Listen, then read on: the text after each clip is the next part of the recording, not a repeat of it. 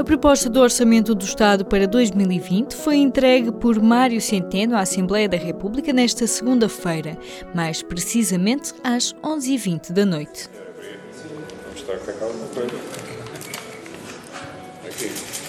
E aqui está, a PEN com o Orçamento do Estado para 2020. Este documento é, com certeza, o documento que o Governo eh, elaborou como seu Orçamento de Estado para 2020. Hoje, antes de tudo, ouça o comentário do diretor do Público Manuel Carvalho. O que é que este Orçamento do Estado para 2020 traz de novo e importante?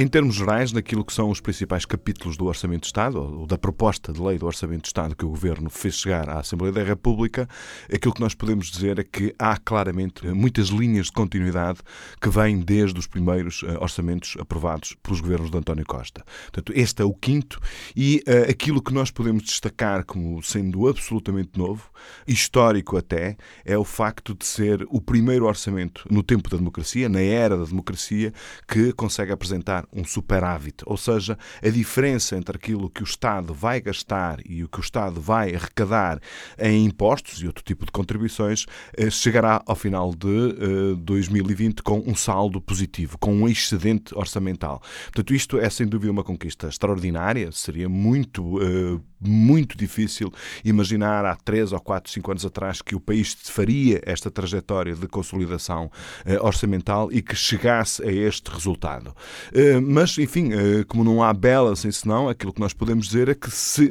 é, é, é evidente que esse excedente, essa conquista, é feita à custa de uma série de faturas que o Estado português vai ter que pagar para obter essa finalidade, para obter esse número de 0,2% de superávit em relação ao produto produto interno bruto. E a primeira uh, questão que nós podemos aqui uh, mencionar é, uh, de alguma forma, portanto, as expectativas dos trabalhadores do Estado vão ficar seguramente goradas, porque se é verdade que a massa salarial da função pública vai crescer qualquer coisa como 3, 3,2%,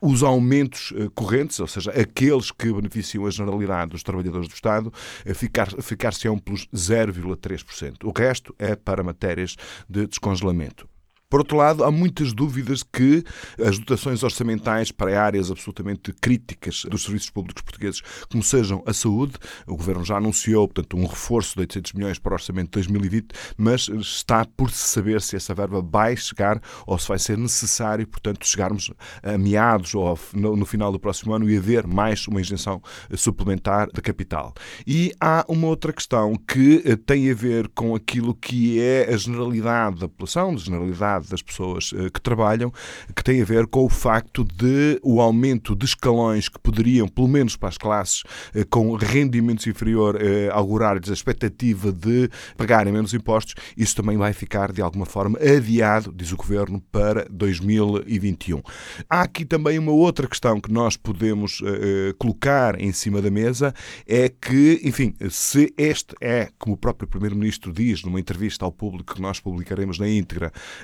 no nosso online e na edição impressa de quarta-feira, se ele diz que este é um orçamento de continuidade, a continuidade, por um lado, tem uma faceta positiva, como é evidente, ou seja, a trajetória das contas públicas tem vindo a caminhar, evidentemente, obviamente, indiscutivelmente no bom caminho, mas é também, eh, de alguma forma, deixa-nos aquele travo do mais do mesmo, ou seja, não há nada que seja surpreendente, não há nada que seja capaz de instilar na sociedade portuguesa, na economia portuguesa, nos setores mais dinâmicos ou até nos setores mais desprotegidos da sociedade portuguesa um suplemento de ânimo, qualquer uh, mola que faça catapultar e uh, fazer com que as pessoas ambicionem por um objetivo uh, ainda mais ambicioso, digamos assim, relativamente àquilo que tem sido nos anos anteriores. Evidentemente, e em síntese, um orçamento de Estado não é uma panaceia que resolva todos os problemas do país, é sem dúvida o diploma político que mais nos perspectiva e mais nos permite indagar sobre que futuro próximo nós teremos, neste caso em concreto em 2020. Eh, não é uma panaceia, como já disse, mas eh, é sempre possível olhá-lo eh, na perspectiva do copo meio cheio ou do copo meio vazio e, portanto, aqui as discussões evidentemente dividirão a maior parte das pessoas, sendo que naquilo que é objetivo do ponto de vista da ambição, pelo menos, é que Portugal continua a ter um registro de contas públicas muito positivo. Portugal já cumpriu os, as metas que, em sede de zona euro, lhe permitem ter uma maior autonomia e um reforço da sua soberania financeira, o que não deixa de ser também uma excelente notícia, mas, enfim, há sempre faturas para pagar e muitas das faturas foram aquelas que eu já deixei aqui mencionadas. A proposta de orçamento do Estado para 2020 é apresentada oficialmente por Mário Centeno nesta terça-feira de manhã no Ministério das Finanças. Eu sou a Aline Flor, o P24 regressa amanhã. O público fica no ouvido.